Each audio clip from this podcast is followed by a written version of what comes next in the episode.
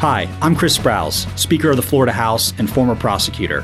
From policy briefs to white papers, court cases to brutal police records, no matter my role, reading has been a central part of my mission to defend American values.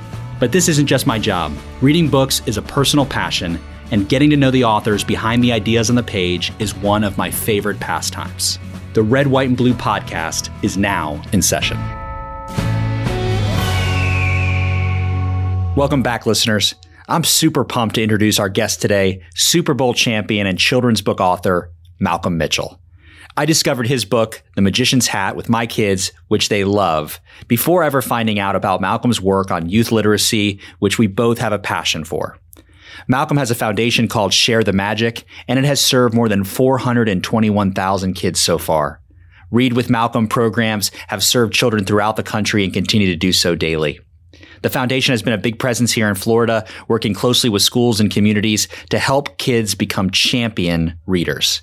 If you are a parent or an educator, you will definitely want to listen to this episode to learn about some of the great free reading programs here and virtually that you can take advantage of for your kids.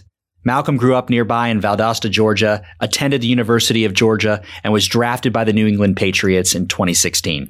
He became a Super Bowl champion in 2017, but he says his greatest achievement was discovering a love of reading. I won't make you wait any longer. Here's my interview with Malcolm Mitchell. Malcolm, thanks so much for joining us for the podcast today. Thank you for having me. I am looking forward to this conversation.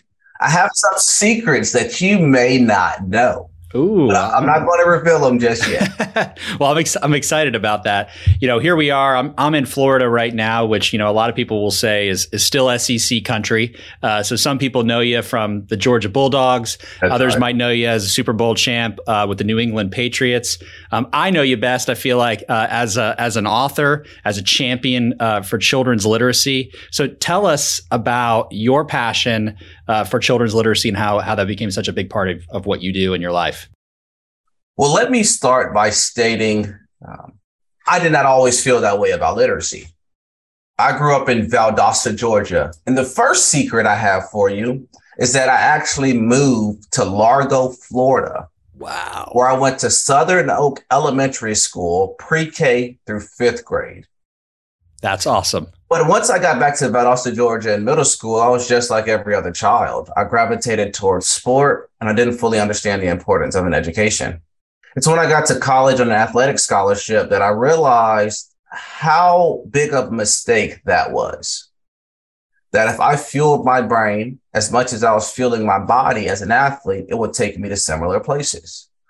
And no, it wouldn't be as attractive as playing football, but my desired outcome was to be in a position to take care of my family. And I realized that reading and education presented that opportunity in a sustainable way. Now, the only issue when I came to this revelation at 20 years old is that I had spent the first 20 years of my life neglecting uh, literacy. So I struggled.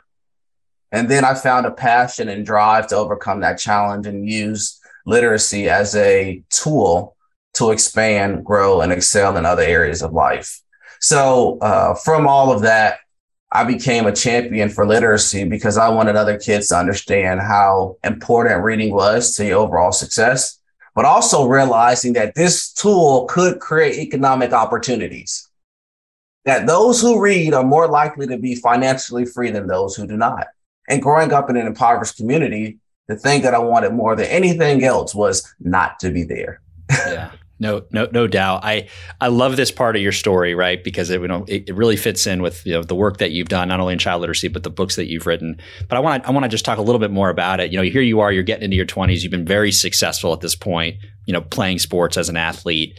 Um, at that point in your life, is it was reading something that hey, I really struggled with, um, wasn't particularly good at, or is it just something I didn't I didn't do a lot of? I mean, I give give a flavor for parents because I think it's important. You know, you get to your twenties, so much of this, you know, if we can't get kids reading on grade level or things like that at a certain age, it becomes really, really difficult to catch up. This was so important to you that you made it an important part of your life. So, so tell us about that a little. Well, you're absolutely right. I was having a lot of athletic success while the time around the same time I realized that I was struggling as a reader. And I think for me, it was a combination of both. One, I didn't understand the importance of reading. As a child, my teacher told me to read to get an A in class. Well, that was making the assumption that I cared about getting an A. My teacher told me to read to pass the class. Well, that's an assumption that I care about passing the class. And what I cared about more than anything else was financial freedom and playing sport. And no one had connected the dots for me how reading amplified both of those areas of life. I didn't come to that realization until much later. But to answer your question, I struggled with reading as a child, and I did not read often as a child. So that's not a recipe for success. You, you know, you find yourself, I think, if I remember the story correctly, you know, in college, you know, looking around a bookstore, and yeah. uh, you know, there's an elderly woman I think takes an interest in you and opens up your kind of your world to a book club. You know, tell us about what that was like. You know, here you are. You know, now we're in that place in your life where this, you know, this passion for wanting to get better at something intersects with a personal experience. I'll be remiss if I don't mention my mother in all of this, and I deflect and go in that area only to bring it back to the question you asked originally. But my mother told me something that was very important to my story. And I was in college wanting to be a reader. I called home and told her, you know, I give up on this because I'm already having athletic success. Why do I need to read? And here's how my mother responds. She says, being the best football player you can be and being the best person you can be are two separate things. And being the best person you can be lasts a lot longer. That was all I needed to hear, right? That's all I needed to know. So from that point on, I started striving to be the best Malcolm that I could be. And I realized that reading played an important role in that. I set out to be a better reader. And I realized this old saying was true you are who you hang around. So I decided if I wanted to be a reader, I needed to hang around readers. I go to a bookstore. I notice uh, an elderly woman holding four or five different books. And I say to myself, I guarantee you this woman knows something about books. I go ask her for a book recommendation. Let me be completely true. I start to go ask her for a book recommendation, and I walk past her afraid that she would not accept me. She was an elderly white woman. I was this young black college student. I just didn't think she would be receptive of me. I was a stranger. I found the courage to overcome that fear. And I walk up to her anyway, and she embraces me like she's known me her whole life. Wow. I ask her for a book recommendation. She shares three or four book recommendations. Then she mentions she's in a book club. I asked to join her book club. and only to break down another social bias, this woman embraces me and invites me to her book club. Wow. And no one in that book club looked like me. I can almost guarantee none grew up in the same environment that I grew up in. I was the only male. I was the only one of my generation. I was the only one of my racial background. That did not matter to them. Therefore, it did not matter to me. And for two and a half years, every second Tuesday of the month, we read books together and discussed them. Wow. Wow. What an awesome story. And, and what a cool experience for somebody who's on a journey to be a better reader, to be, you know, have a love affair with books, to meet somebody like that, end up in a book club. What, what's so neat. And obviously had a, has had a massive impact on you and your your trajectory? It changed everything. you know, you you go on obviously to to write not just you know develop a passion for reading, but write a book of your own. That's right. And you know, I want to talk about uh, the Magician's Hat because I, I got to tell you, and I think I mentioned this to you offline. You know, the Magician's Hat, which is the book, one of the first books, the first book you wrote. Um, I've read it to my kids uh, at their at their school for story time. I think it's an awesome book for kids to hear, especially in a group who are talking about reading and books. But hearing that story you just told sort of reminds me of, of you um, and sort of your your own experience. So so tell us why you wrote the Magician's Hat and what it's all about. So I wrote The Magician's Hat originally in college. I wrote it in 2015 and I self-published because at the time NIL was not a relevant thing. You could not sign on with publishers, even if they had interest. So I wrote this story uh, because I realized just how important reading was to overall success in our society. That it's very hard to be productive in any area of life without the basic fundamental skills associated with reading. It impacts everything. It impacts quality of life, economic opportunities, interaction with the criminal justice system, you name it, reading impacts it all. And I realized as a child in my community, we missed this message for whatever reason. No one's at fault. I'm just making the claim we did not understand that. Because I'm sure if we understood that, we would have not given up on life after football did not work out. We would have understood there are other opportunities out there. So once I came to the realization of how powerful this tool really is, it became my ambition to share it with as many people as possible. So I could do what my mom had did for me. And that's infused an abundant amount of hope. Therefore, children or adults could overcome any situation that they're faced with. That's all I really wanted to do. That's all I really want to do as an author is encourage and inspire. Um, and if I can motivate one child to read, uh, then it's all worth it because it has fundamentally changed every facet of my life. And I know some of my friends would still be alive. I know some of my friends would not be serving their life in jail if they would have been able to grasp hold of the power of reading a lot sooner in their life. I believe that. Absolutely. And I, am so glad you connected that those dots for our listeners because we've talked a lot in the past about the data of kids who, you know, aren't reading on grade level at third grade and how a significant portion of them don't graduate high school, how that's the same percentage of the folks who are in our county jail who never got to learn to read and and really the the, the issues that that are around that. What what I love particularly about the magician's hat though is, you know, so many kids books are fun. They're in, you know, they're they're good to read to your kids for a couple minutes, but there's not always an overarching sort of moral message, you know.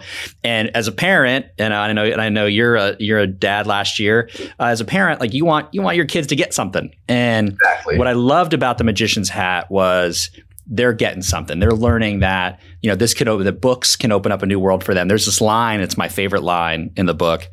The desires that are in you bring out the magic in these books.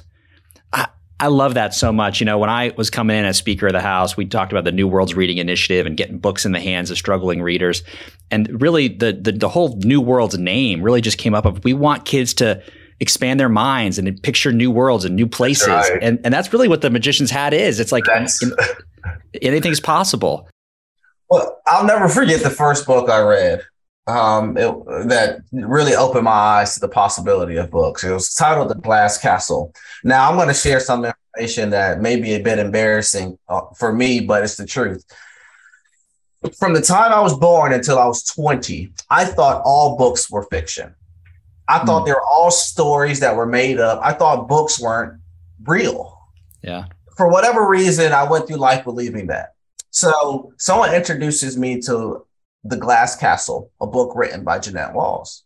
And I start this book with the same false perception that all books are fiction.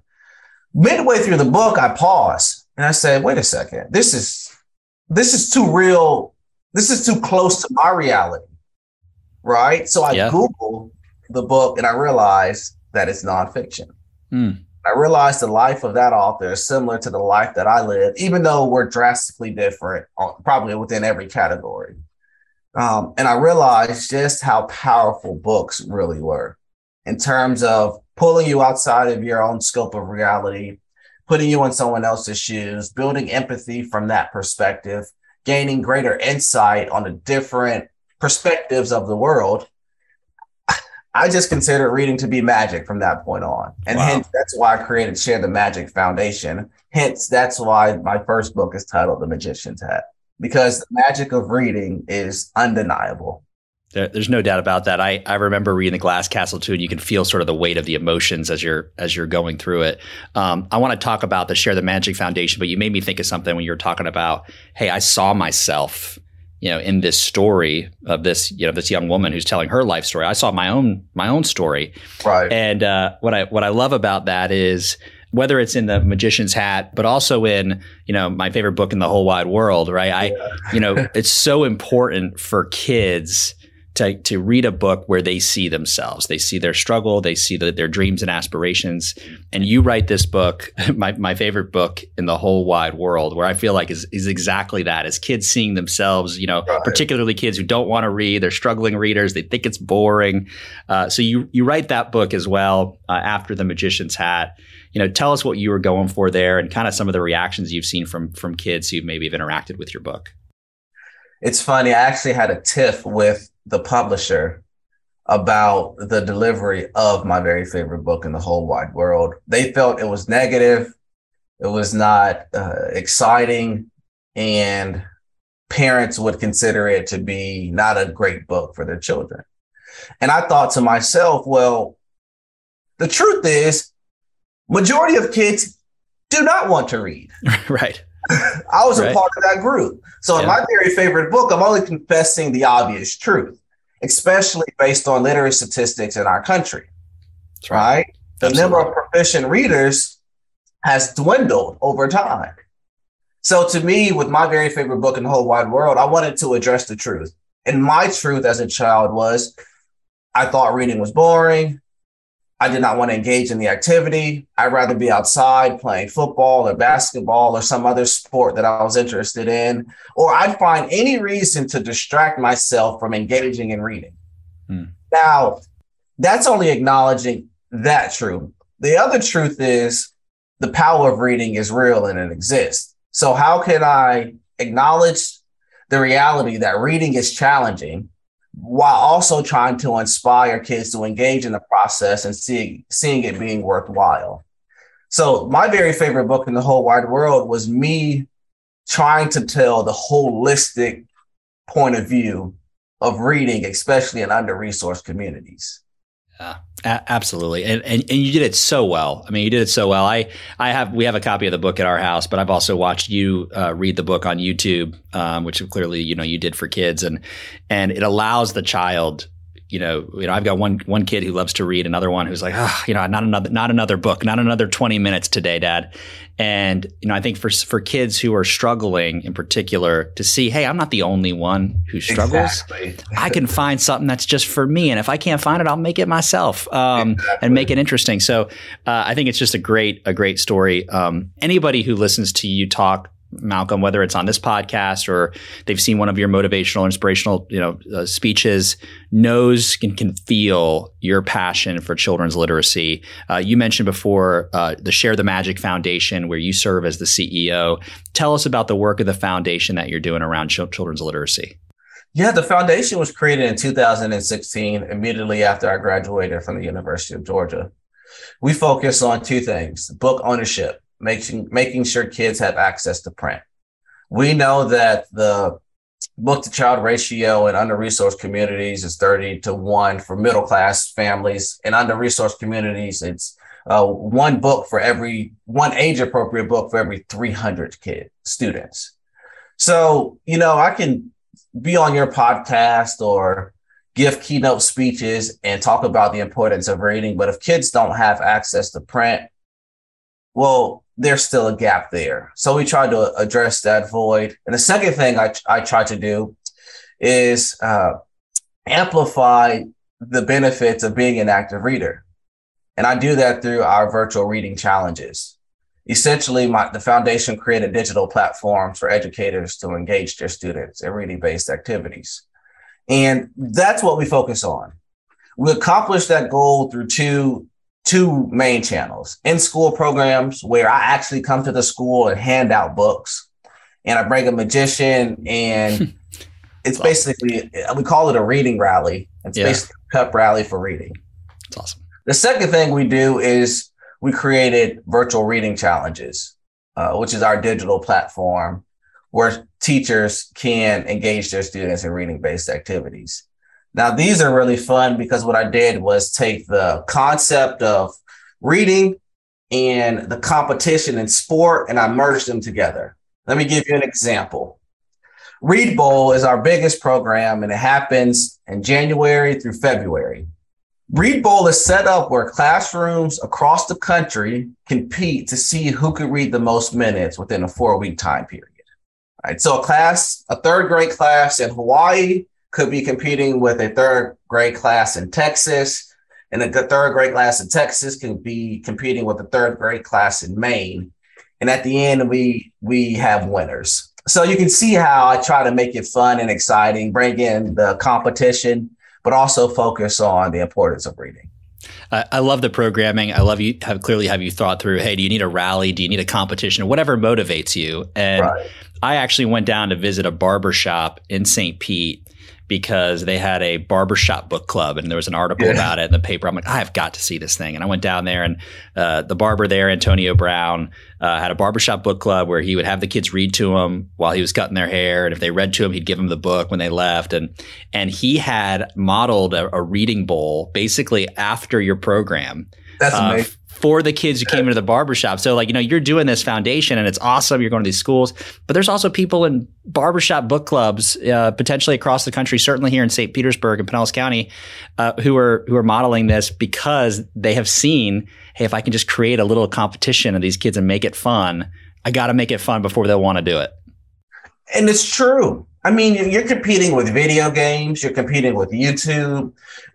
The digital, the digital age is here and I won't go too far on that because I don't want to get too far in my head. But the truth is, I think reading is the most empowering tool a human being can possess. But when you compare it to playing a PlayStation, even as an adult, I tell you, I'd rather play the PlayStation. But because I have those decision making skills and my frontal lobe is fully developed, I hope, you know, I can say, you know, maybe I shouldn't spend majority of my time on a video game and actually reading and I and sometimes incentives help children make that choice. And I don't think there's anything wrong with that, as long as it's an appropriate in- incentive.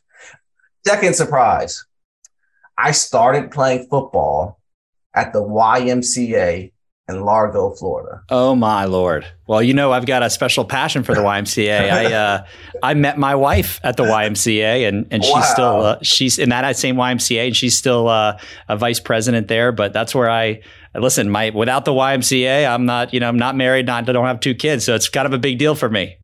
And if it wasn't for the YMCA, I'm not sure I would have ever played football. Wow, wow, that's awesome. That's so. awesome. I'm really glad to hear that. My kids are in the YMCA kind of football program right now, so I'll have to tell them that when I get home that the book they like, uh, the author was part of that same program. You know, you had said something that I want to just I want to go back to for a minute because when we came out with the New Worlds Reading Initiative, we started talking about, hey, we've got to put books in the hands of struggling readers, and you talked to us about some some really important statistics that I think we sort of take for granted which is we sort of think, hey, every house is like mine and there's books for our kids to read and pick up and, you know, look at the pictures or read. And the reality is a startling percentage of kids who are struggling readers don't have a book in their home. And the first thing we have to do to tackle this challenge is if, look, if I've got a football at home, I might play with the football. But if I don't have a book at home, I'm never going to fall in love with reading. I'm never going to be a reader. So, right. so talk to us because that's what really, really tried to tackle with New Worlds. You've tried to tackle it with uh, Share the Magic Foundation. But if you're a listener who maybe doesn't relate to that, talk about you know being particularly in the Title One schools that I know you visit often, and how these kids, you know, this might be the only book they have is the one you've given them. Yeah, let me attack it from this angle. Money is the number one survival resource. All right the necessities, food, water, and shelter. In order to get those three things, you you have to have money. Now, in order to get a book, you have to have money. But let's just assume you have to take care of those three things first before you can even get into accessories. So before I can buy a book for my child, I have to make sure that they have food, water, and shelter.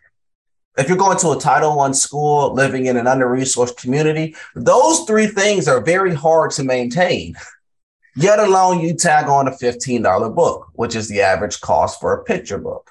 With that information, I'm not surprised that families in under resourced communities don't have the financial resources to buy the 20 books we know will change the trajectory of a child's life. I think the statistic is if a child has 20 books at home, they're like 75% more likely to get three additional years in school versus the child who doesn't. Well, I mean, 15 times 20, I'm not going to try to do the math in my head, but that's a lot of additional revenue a family needs to, to change that trajectory.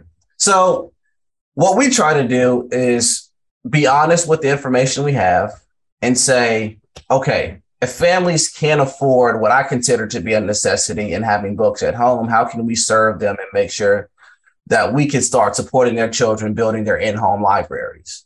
Because we know that's going to be a game changer. Like you said, if a football is sitting there, it's very easy for a child to engage in that activity. And oh, by the way, mainstream media pushes the ideal of football so much that even if a child is not interested, they'll pick it up just out of sheer curiosity. Now, is there a media channel out there that's pushing the excitement of books at the same level that ESPN pushes Monday Night Football? No chance. Yeah. No chance. Yeah. So even if the book is sitting there, right, you almost have to create some level of excitement to get the child to engage in the activity. And oh, by the way, once they struggle to read, they have to have enough excitement to persevere and continue to try. I mean, it's it's difficult, but it's worthwhile. Yeah, no, it it really is. I'm so I'm so glad you you came at it from that angle because I think it paints the picture. I also think for people like you, like the members of the legislature, like folks like Representative Dana Trabulsy who carried our New Worlds bill, it gives us something so meaningful to fight for. I mean, I think when people realize, hey, it's not just about giving the book to the kid, yeah, that feels great. But if we could build their home library over a period of time, what if I told you it made them so much less likely to, to drop out of school or go to jail or be depressed or commit suicide or not have a job or not have other college opportunities? If when people know that, they're like, gosh, like let me go out and let's let's let's tackle this thing. Let's tackle it today. When I tell them 45% of kindergartners, you know, who are starting are, are already below bro level when it comes to recognizing letters and reading, you know, they develop a passion for it. And then we realize that this is one of the, I think the great, I think you'd agree with this, Malcolm, one of the great causes of our country right now is making sure that our children can, can learn on to read on grade level. A thousand percent. I think more so now than in the past. And COVID amplified everything. Yeah. And I, and I think it amplified our understanding of necessities in relation to education and literacy being that primary, that primary subject to attack to hopefully close that learning gap that we know is wide. We know that if children aren't reading, it's going to be it's going to be hard for them to have academic success. So what can we do in every in every area to enhance a child's ability to acquire that skill? I think that's that's definitely what I focus on. That's what my foundation focuses on, and I and that's why I write. You know, how can I help kids engage with this activity in such a way that it empowers and changes the trajectory of their life? If you can point at something else, I always challenge my friends. Tell me what else can do that. Yeah. What else can do that in a sustainable way? And you're arming the kids for life, right? I mean, you're, right. You're, you know, you said something earlier, which I love, which was about, hey, listen, you can't compete with a video game. You know, you got to get the kids early to, to, learn to read. I interviewed a guy named uh, Dr. Nicholas Kardaras who wrote a, a, book called Digital Madness and Glow Kids, where he basically makes the argument: you want to arm your kids for all the world that's coming at them, all the social media stuff, and all the the video games get them a passion to learn to read. That's the best thing as a parent you can do to save your children and to give them the critical thinking skills to deal with the, the scary world out there make them a reader. That's what you can do. A thousand percent. I mean, I can talk for hours about that. I really could, but uh, I want to make sure I respect the, the other questions you have because the truth is, here's what makes reading powerful. And I'm not a neurologist nor am I a psychologist, so I'm only speaking from an experience-based perspective. So don't be too critical on uh, my poor vernacular. Here's what I noticed when I started reading. I used to have conversations with other people. And the minute someone said something to me that I found offensive, conversation's dead. I'm no longer listening. Now I am arguing because now I'm trying to defend my position against yours. Sure. Well, when you read, who are you arguing with? You could say you're arguing with the author, but in actuality, you're arguing with yourself in your own perspective based off your experiences in life. And through that psychology, however it works, you end up stretching and pulling yourself in different ways that you would have never imagined. Let me give you an example. I read a book titled It's light between oceans. And the story is based on a family who went to an island with a lighthouse and found a baby adrift. The wife had some fertility challenges. So when she saw this baby, she embraced it and raised this child as her own. The husband always, he was skeptical, but he went along with it, seeing that the child didn't have parents. Well, a few years later, this family leaves the island and they go to the mainland and they see wanted photos with the baby's face on there. Mm. Wanted uh, flyers with the baby's yeah. face on there. So the, the, the father is immediately thinking, oh, we have to say something. the mother's thinking, no, we don't. Anyway, the point is, and you can see it from both sides. What scenario in life would I, when would I ever be in that scenario as a male? I don't go to any lighthouses. But the, the point is, I am forced immediately to think outside of my own scope of reality. And that stretches me, that opens my mind. Again, I'm not a scientist, but there's something special happen that happens when you start reading and debating with yourself internally based on your experiences in life. Uh, I think that's a perfect example, and I think it it really shows folks, particularly parents. I think now imagine doing that times 50 or 100 when when your kid starts to multiply the amount of books that they've read. When you want your child to learn about cultural diversity, instead of trying to force the conversation on them, maybe introduce a book. Again, I'll stay I'll stay in my lane, but there's something powerful about that takes place when you read. Well, I, I couldn't agree with you more, Malcolm. And I, I also think that what you've done in writing your two books through the Share the Magic Foundation, how you've interacted with over 420,000 students and helped them become readers, donated over 65,000 books, have committed your, you know, your time and talent treasure to, to engaging with kids across the country to help them read on grade level is going to have a massive impact on our mission to get kids to read on grade level. I know as a lawmaker, as a Floridian, as a dad, uh, I couldn't be more grateful for what you're doing. I appreciate it and really appreciate you being with me today. Well, I appreciate you. Thank you. Thanks so much for tuning into Red, White, and Blue this week for my discussion with Malcolm Mitchell. I hope you enjoyed today's episode.